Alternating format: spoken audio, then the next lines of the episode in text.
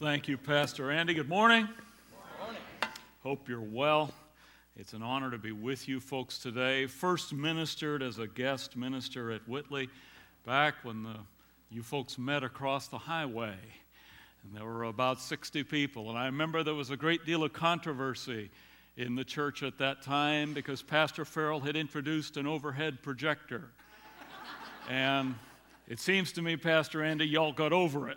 And it is a thrill to see what God's doing among you folks. And uh, my family has ministered a number of times as evangelists, and a joy to be back with you today. Farrell and Millie are close friends, and Pastor Farrell and I spent last Monday together and just had a little bit too much fun. But uh, you all are blessed to have a tremendous pastoral team here, and just let them know that you appreciate them. And how about these musicians and singers? Aren't they doing an amazing job? An amazing job. And uh, uh, I've ministered in about 700 different congregations in 43 denominations. And friend, there is only one church, one Lord, one faith, and one baptism. And we are partners in the gospel with all people who love Jesus Christ. But uh, great to be with you today. Pastor has asked me to minister on marriage. And uh, we saw a little clip from the Beverly Hillbillies I remember that when it was a first run TV show. Anybody else? Uh, yes, you, were, you and I were there when dinosaurs were still upon the earth. And uh, ran into some country songs about marriage. And since we had a little country video clip today, some, some country songs about marriage and relationships and this and that. Picked this up from a performer by the name of Aaron Wilburn, I think his name is. One country song is, How Can I Miss You When You Won't Go Away? Another one is, If the phone doesn't ring, it's me. This one's cute. When you leave, walk out backwards so I'll think you're walking in. This one here's a bit strong. Said, If I'd have shot you when I wanted to, I'd be out by now. Ever been there in marriage? No, no, no, no. You're too spiritual for that, aren't you? You're so wonderful. If you won't leave me alone, I'll find somebody who will. I'm so miserable without you, it's almost like having you here.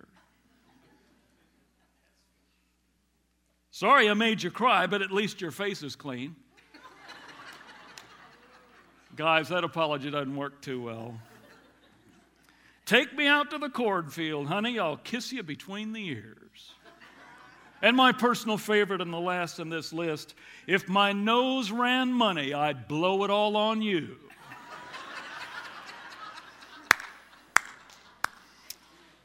Yahoo! My wife and I celebrated 27 years of marriage this last January. And, uh, She'll be joining us second service, and uh, she is the second best thing that ever happened to this skinny preacher. Uh, is Becky Campbell Smith, and I'm pleased to, to be hers, and she is mine. Marriage is God's idea. He brought that idea forward in the garden before the church was revealed, and even before the plan of redemption was revealed. Marriage is God's plan. So today I want to take uh, a few moments and have us look at a marriage manual from the scripture and hit some high points here. A blessed and fulfilling marriage is a challenge. It takes determination, it takes patience, hard work, but the fruit of it lasts for generations. Grandparents on my father's side were married 64 years before one of them died. That's something to celebrate. On my mother's side, I think they were married 63 years before one of them died. And friends, sad to say, in my generation, I'm now 51, there will be a lot less people reaching that number. Many people in our culture have gone through the tragedy, the trauma of divorce. But thank God we serve a God of a second chance. However, I would be remiss today if I did not lift up the standard of marriage that it is for life. God's grace to you if you have gone through divorce, and the scriptures are filled with people that needed a second chance at life, and God is the God of a second chance. Thank the Lord. Thank the Lord. So let's look into the scripture today. First in Genesis chapter 2, I believe it'll be on the screen. Genesis 2:24 from the NIV. For this reason a man will leave his father and mother and be united to his wife and they will become one flesh. And man and his wife were both naked and they felt no shame. And picking up in Mark's Gospel, chapter 10, verses 1 through 9. Jesus then left that place and went into the region of Judea and across the Jordan. Again, crowds of people came to him, and as was his custom, he taught them. And some Pharisees came and tested him by saying, Is it lawful for a man to divorce his wife? What did Moses command you? He replied. They said, Moses permitted a man to write a certificate of divorce and send her away. It was because your hearts were hard that Moses wrote you this law, Jesus replied. But at the beginning of creation, God made them male and female, and for this reason, a man will leave his father and mother and be united to his wife, and the two will become one flesh. So they are no longer two, but one. Therefore, what God has joined together, let no man separate. But at the beginning of creation, God made them male and female, and for this reason a man will leave his father and mother and be united to his wife, and the two shall be one flesh. And so they are no longer two but one. Therefore, what God has joined together, let no man separate. So there you have, in a nutshell, God's plan for marriage. So I want to hit the high spots, if you will. I want to hit the high spots today. God bless our singles. Would you agree? God bless singles that are in the body of Christ. God bless people like the Apostle Paul, who poured his energy into ministry as a single man. He very likely was a widow, widower, widow, forget that. Because being raised as a Pharisee, he would have been married to enter ministry. But perhaps he was widowed, and later in his life, as he preached the gospel, uh, he did that as a single. We think of people in the Old Testament like Elijah that would believe he was single. And friend, then in the New Testament, you see Dr. Luke, the author of Luke and of Acts, very likely a single man, a physician. So God bless those that God has either called or gifted or for whatever reason find themselves as single adults. We need your input, your ministry. However, for the majority of us, married life will be the direction that life will take. And so, singles, I'm not ignoring you today. I'm just want to speak uh, about marriage because it is the foundation of culture, it's the foundation of the church. It's the foundation of godly generations. Jesus is moving now in this part of his ministry. He's moving toward Jerusalem. He is ministering, uh, uh, and, and step by step, he is moving toward the last week of his life. The Pharisees are asking him a question about divorce. Now, understand, they're right where Jesus is preaching. He is in the territory of Herod Antipas, one of the grandsons of Herod the Great, who built the temple in Jerusalem. And Herod Antipas is the fellow that had John the Baptist arrested and beheaded for preaching against Herod's illegal marriage. And so, friend, the Pharisees may be trying to trip Jesus into saying something against the king so they can have him arrested and killed. So, this is a deceitful question, very likely that they, they, they've got an agenda They've got an agenda. They're really not interested in what God has to say. They've got an agenda trying to trip up the Lord Jesus. There were suitable grounds in the Old Testament for divorce, but God made that clear. Jesus made it clear that it was because of human weakness, because of the hardness of people's hearts. In Jesus' day, a husband could divorce a wife for just about anything, including burning his food. So let's look in today. We're not, I'm not going to spend all my time talking about divorce, but rather about lifting up marriage. First, let's look at the blueprint of marriage in this owner's manual about marriage. Jesus says at the beginning of creation, God made them male and female. I think it was Woody Allen that said he had three kids. He has one of each. I don't quite understand what that means, but friend, God made male and female. He made us different. While women and men are all human, how many of you have noticed that there are significant differences? And that's not just anatomical differences, that's just not uh, in the way our bodies are constructed, though that is significant. Our minds are different. Hello? Now, I'm told, though I don't remember it well, that when a, a baby boy is in the womb, that there's a certain period of time when testosterone floods his brain. That is a male hormone, makes men aggressive, and so on. And what it does, that hormone changes the way the right brain and the left brain communicate. And so they, they tend to, uh, when a man thinks, he tends to either think with his right or his left brain. He tends to be singularly focused, whereas women, they have all the connection between, between the right and the left sides of the brain. So, so, so, ladies, you're running around with a whole brain, and us guys, we got half a brain.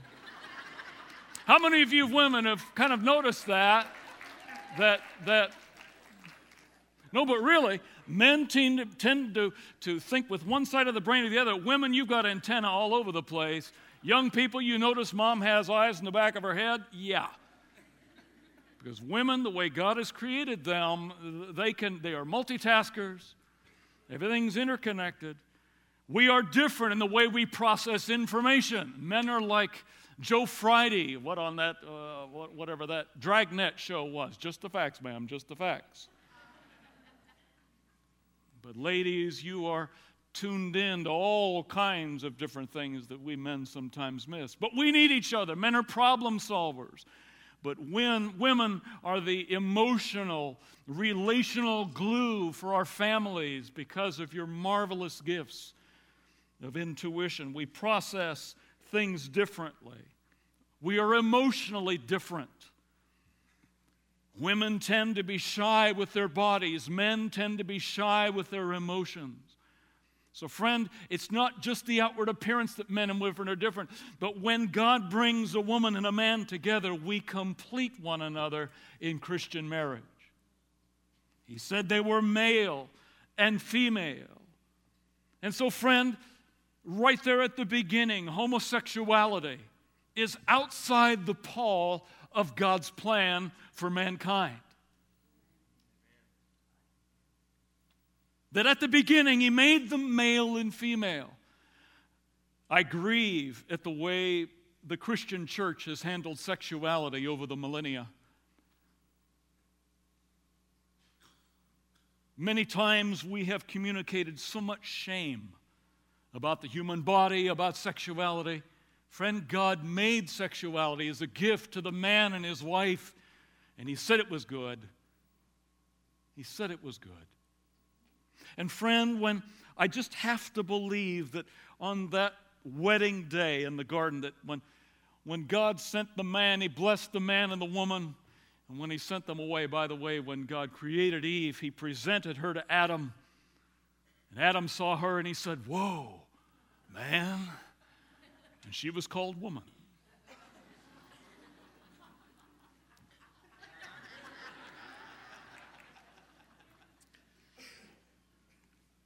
But God made them man and woman. Unfortunately, the church has often been embarrassed or afraid to really address the issues of sexuality. And friend, God is not embarrassed by this topic. Sexuality needs to be taught in our churches because if our children do not hear it here, they will get the information somewhere. When I was a youth pastor, my wife and I taught extensively on this topic, at times taking the young ladies and young men into separate rooms, Becky with the girls and me with the guys, to address their unique issues. And I had a man come to me and he said, Thanks for teaching my son about sex, so I don't have to. Friend, we need to be training our sons and daughters about these issues so that they hear it in a healthy, proper way. But God made them man and woman, male and female. And friend, homosexuality is outside of God's plan. Homosex is not a it's not the unforgivable sin. It is no worse than gossip among church people. It's no worse than addiction to pornography. It's no worse than any other form of addiction. It's no worse than bitterness or unforgiveness in our lives. But homosexuality, like all sin, will damn your soul and separate you from God. But God does not hate homosexuals. Listen to me. God does not hate homosexuals. He loves these individuals and desires to draw them into community and to be received and to be made whole. Can you say amen? amen. But, friend, it is not God's plan. It violates 5,000 years of recorded human history when a man and a woman coming together to produce offspring and to raise them with their convictions and their faith has been the foundation of stable societies. It has been the foundation of God's kingdom.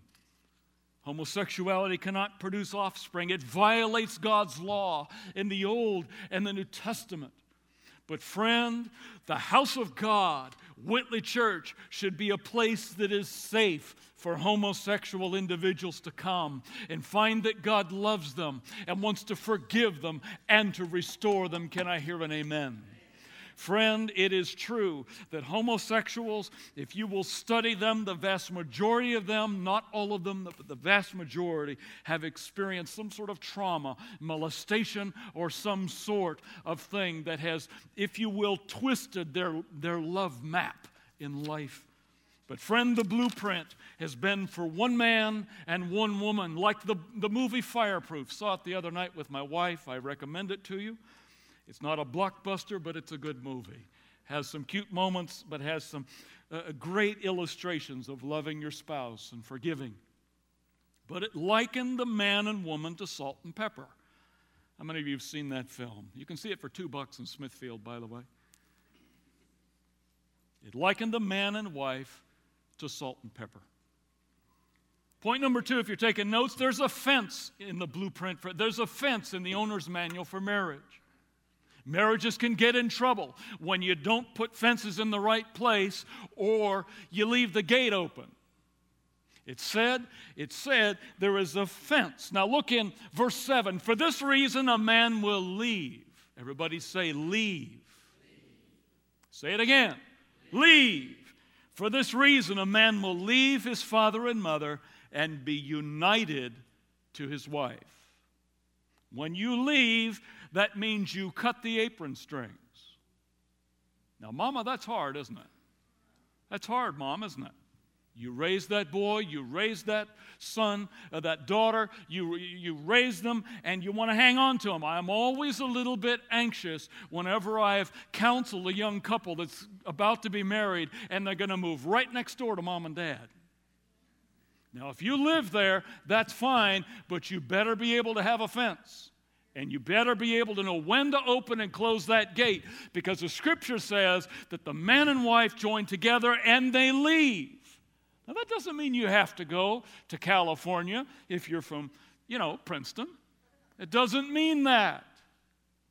But it means that you're putting a perimeter around your marriage because your, your, your first loyalty is not to mama, it's to your spouse. And dad and mom, when we have adult children, we need to respect the fence.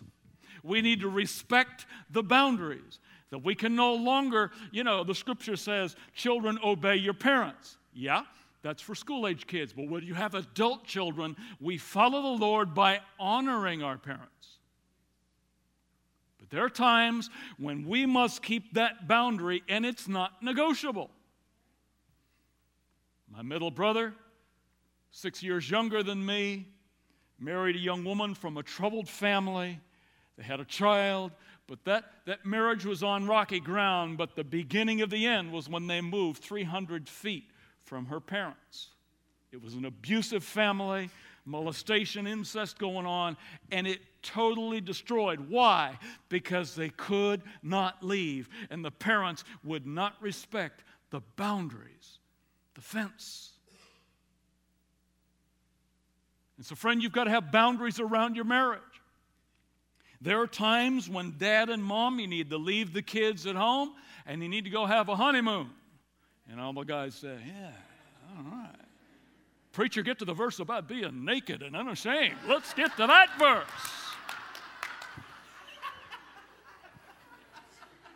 My wife will be in second service, so I won't say that then. Okay. Um, but there are boundaries. You've got to have boundaries in family. I know if one individual doesn't allow his children to lock their bedroom door. Friend, I respect my children's privacy. I do not enter their room without knocking. Why? Because it's their space. That's their boundary. I walk in. If they say, don't come in, I don't come in. But, friend, you've got to put boundaries around your marriage. There are times you've got to have boundaries in place with your friends. Hello? You've got to have boundaries in place with family. You've got to have boundaries in place with career. Now, our bedroom, all right? My wife and I have ministered together. I mean, working together, living together 27 years. We have always worked together in ministry. But when we come into our bedroom, and my wife's better than this at this than I am, we don't talk shop. You come into that bedroom, and that is our, we've decorated it to be a retreat to be a place we get away from stress, get away from the demands of life, and that is our spot. And I'll start talking shop, and she'll say, Not in the bedroom. Not, that's a boundary, that's a fence. When our child was facing stage four cancer, Sarah, she'll be in second service. And thank you, by the way, for praying for her all these years and for the way your church has supported us during that time. She's now six years out of her bone marrow transplant and cancer free. Thank the Lord.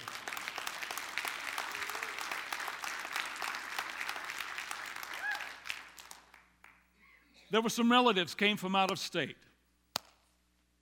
Sarah spent 160 days in the hospital, and these relatives have their issues. I know your relatives don't, but ours do. these relatives do not respect anybody's boundary. They'll come when they want, they leave when they want. They'll get into your business when it's not their business. They're unhealthy people. They love God, but they're un- you can love God and be unhealthy. Hello? These individuals said, We're coming.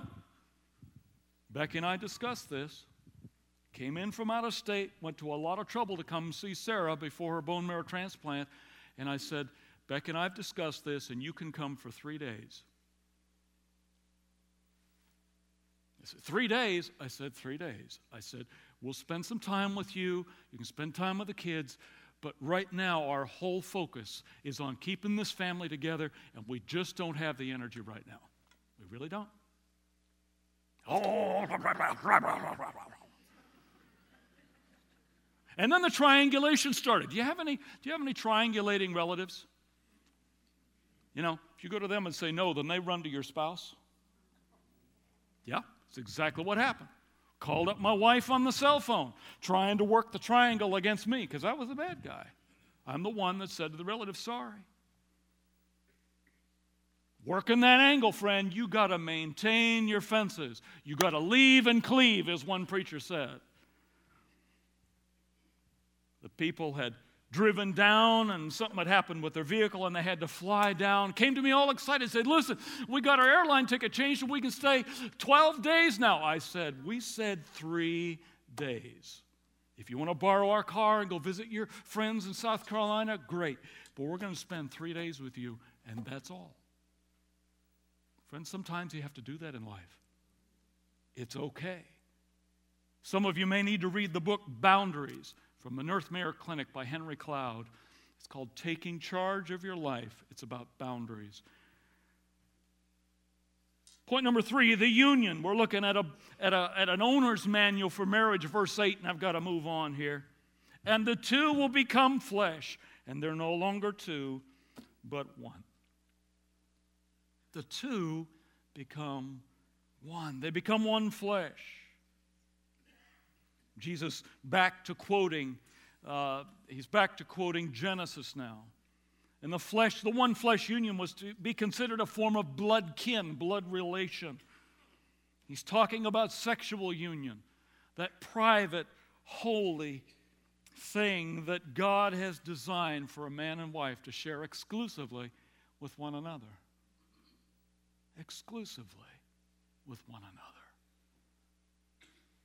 Something to be guarded, something to be cherished, something that takes practice. We're not like the animal kingdom, we're driven by instinct. Friend, sexuality with human beings has to be learned. Has to be learned. So get lots of practice.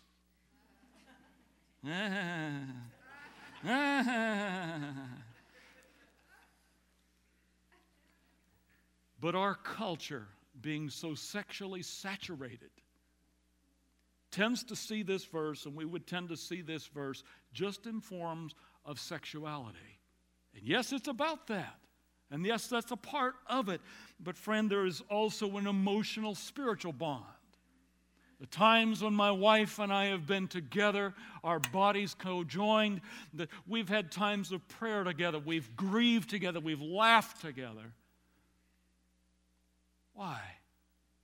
Because, friend, that's the closest you can be to a human being.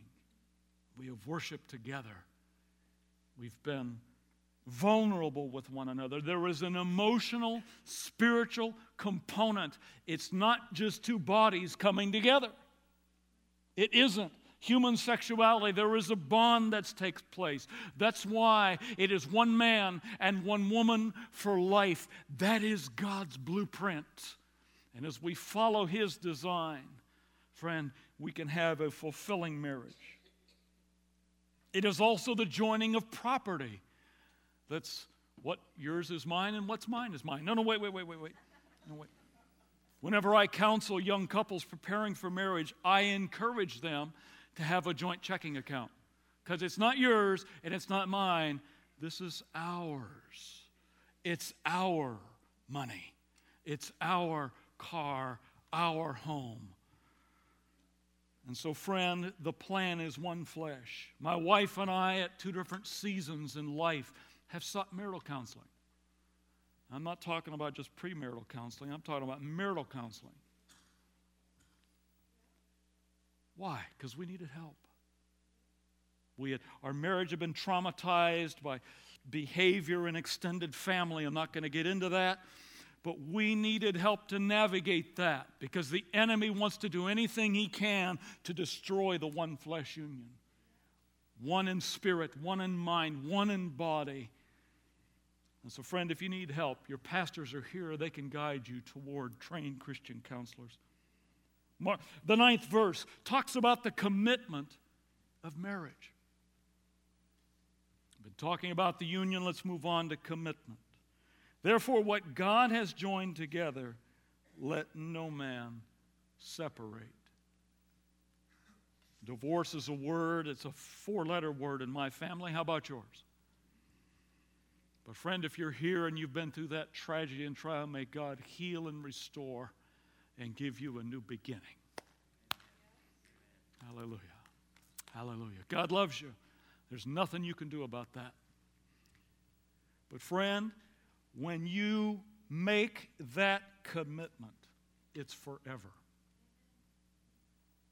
It's to be forever. Yes, the scripture gives permission with adultery and abandonment for divorce. But, friend, God would, His perfect will is to, to have us work it out, is to work it through, is to forgive.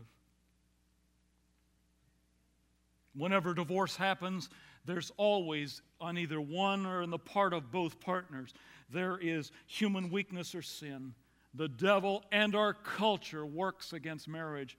So, friend, if you're preparing to marry, if, you, if you're engaged, friend, it is a serious decision you're making, and you must decide this is for life. Come hell or high water, and you're going to get both. Can I get a witness?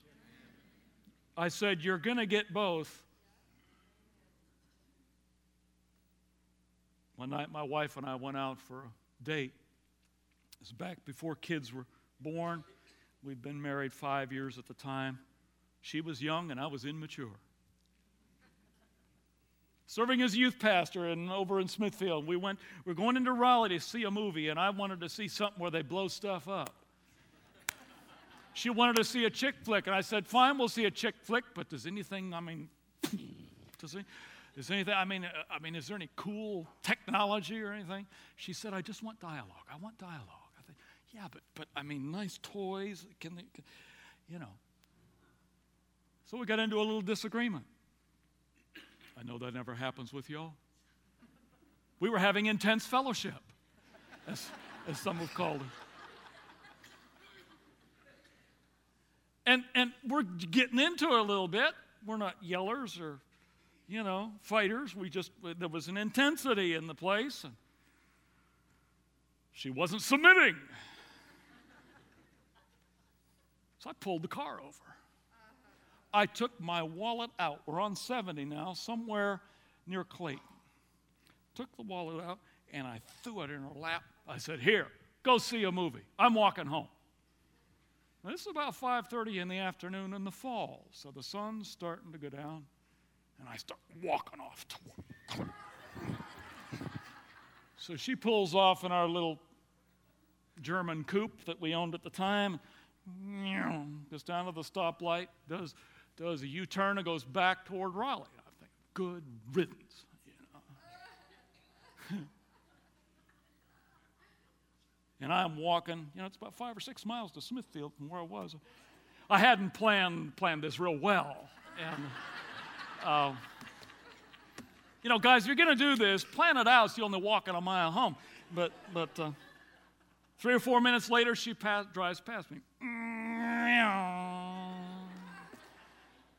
goes down and turns around. I see her go back the other way. A little bit longer the next time. She didn't wave, didn't even look. The sun goes down. I'm still walking. I have set my face like flint. I'm a man of God and I'm doing His will. She went by three times and then no more. It's getting cool. It's dark. I'm trying to stay away, you know, from the vehicles so I don't get run over. I walked a good hour, which for me is about four miles. And I thought, you know, this, this ain't working too well. So I turned around and I walked back toward Clayton, another, I walked an hour back. And where's this woman? She has abandoned me. How dare she abandon me? Walk past this little furniture store on the left as I'm going back toward Raleigh. And it was lit up in the front, and they had rocking chairs in front of it. So I sat down in the rocking chair. We'd been apart now about two hours. Sat there and I'm just rocking back and forth. By this time it's it's 9:30, 10 o'clock. Sat there about an hour, expecting to see little orange car go zipping by, and it never did. Sitting there thinking, man, how am I going to work this out? After about an hour, a police cruiser pulls into the driveway.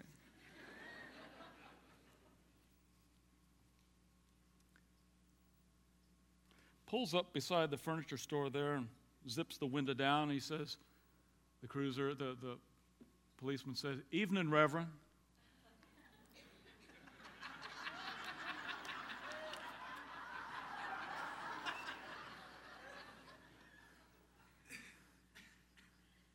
Me?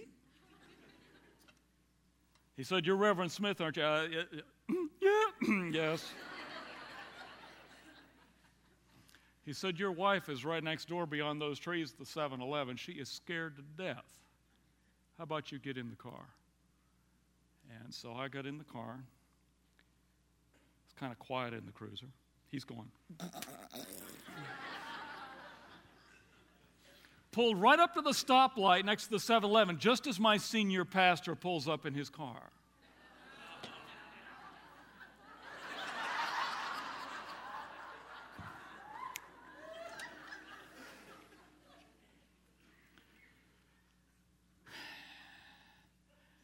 And he drops me off at the 7 Eleven, and my pastor says, You guys okay? Said, Yeah, yeah, we're okay. And so, friend, my, my wife and I have our challenges just like you. Our marriages, oh, we went home. hey, we got two kids, sister, so it worked out. It worked out.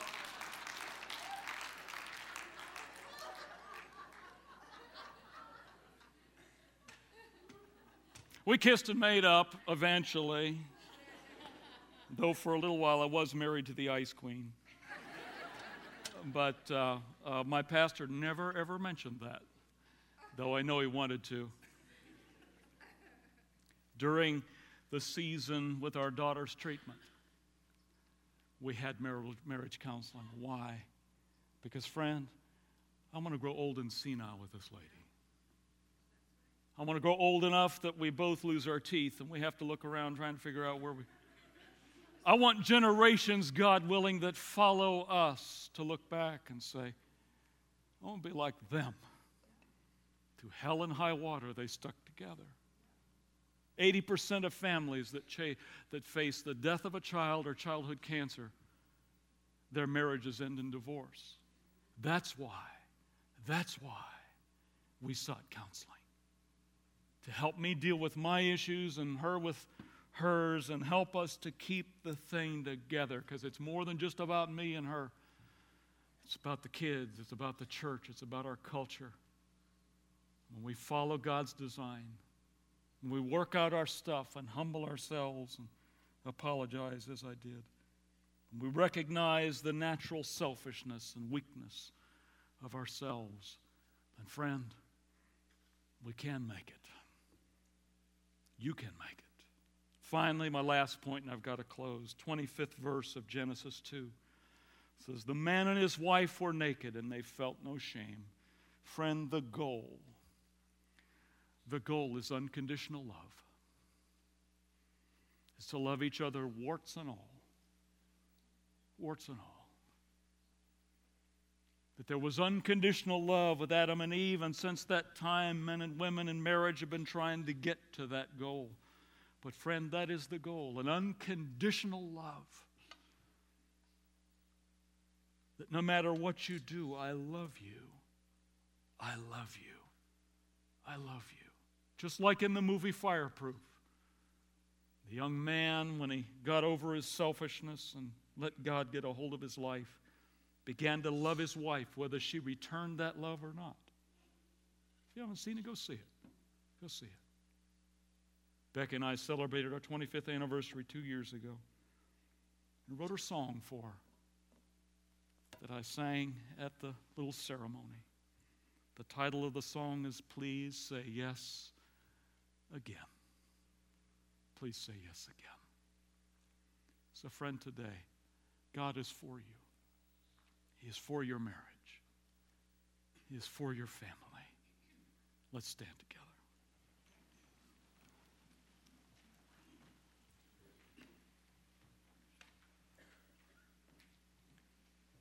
If you're here with your sweetheart, if you're here with your spouse, would you take their hand or put your arm around them right now?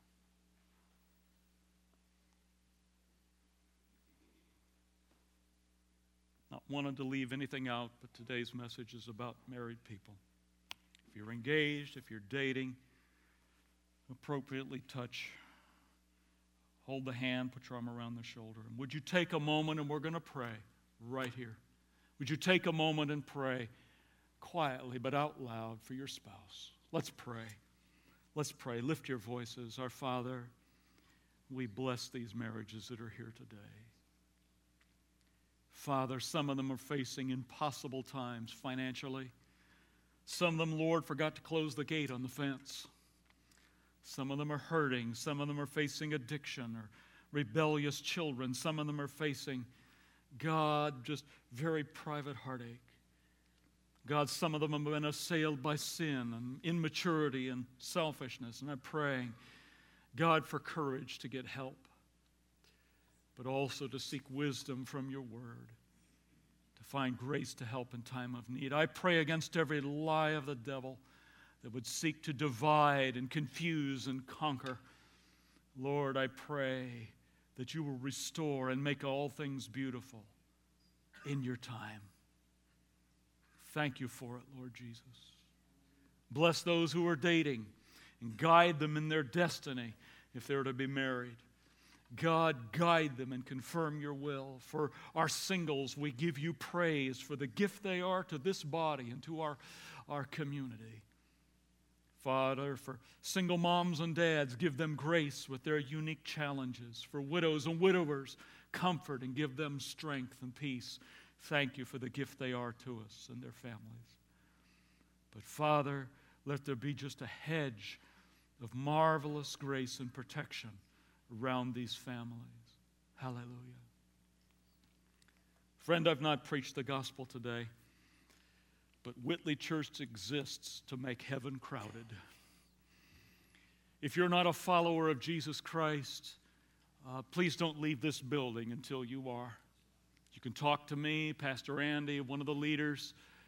I'm going to stay around the front of this building. And if that's you, if you're just not a follower of Jesus, you don't understand all this stuff, but you want God in your life, you want to know what that means and what that looks like, would you talk to Pastor Andy or me or one of the other leaders? Because, friend, God is for you. He wants to be a part of your life and guide you through this broken world. Thank you, Father, for your love and for the privilege of being with this incredible group of people. And everyone said, Pastor Andy, would you come? You give Steve a big round of applause?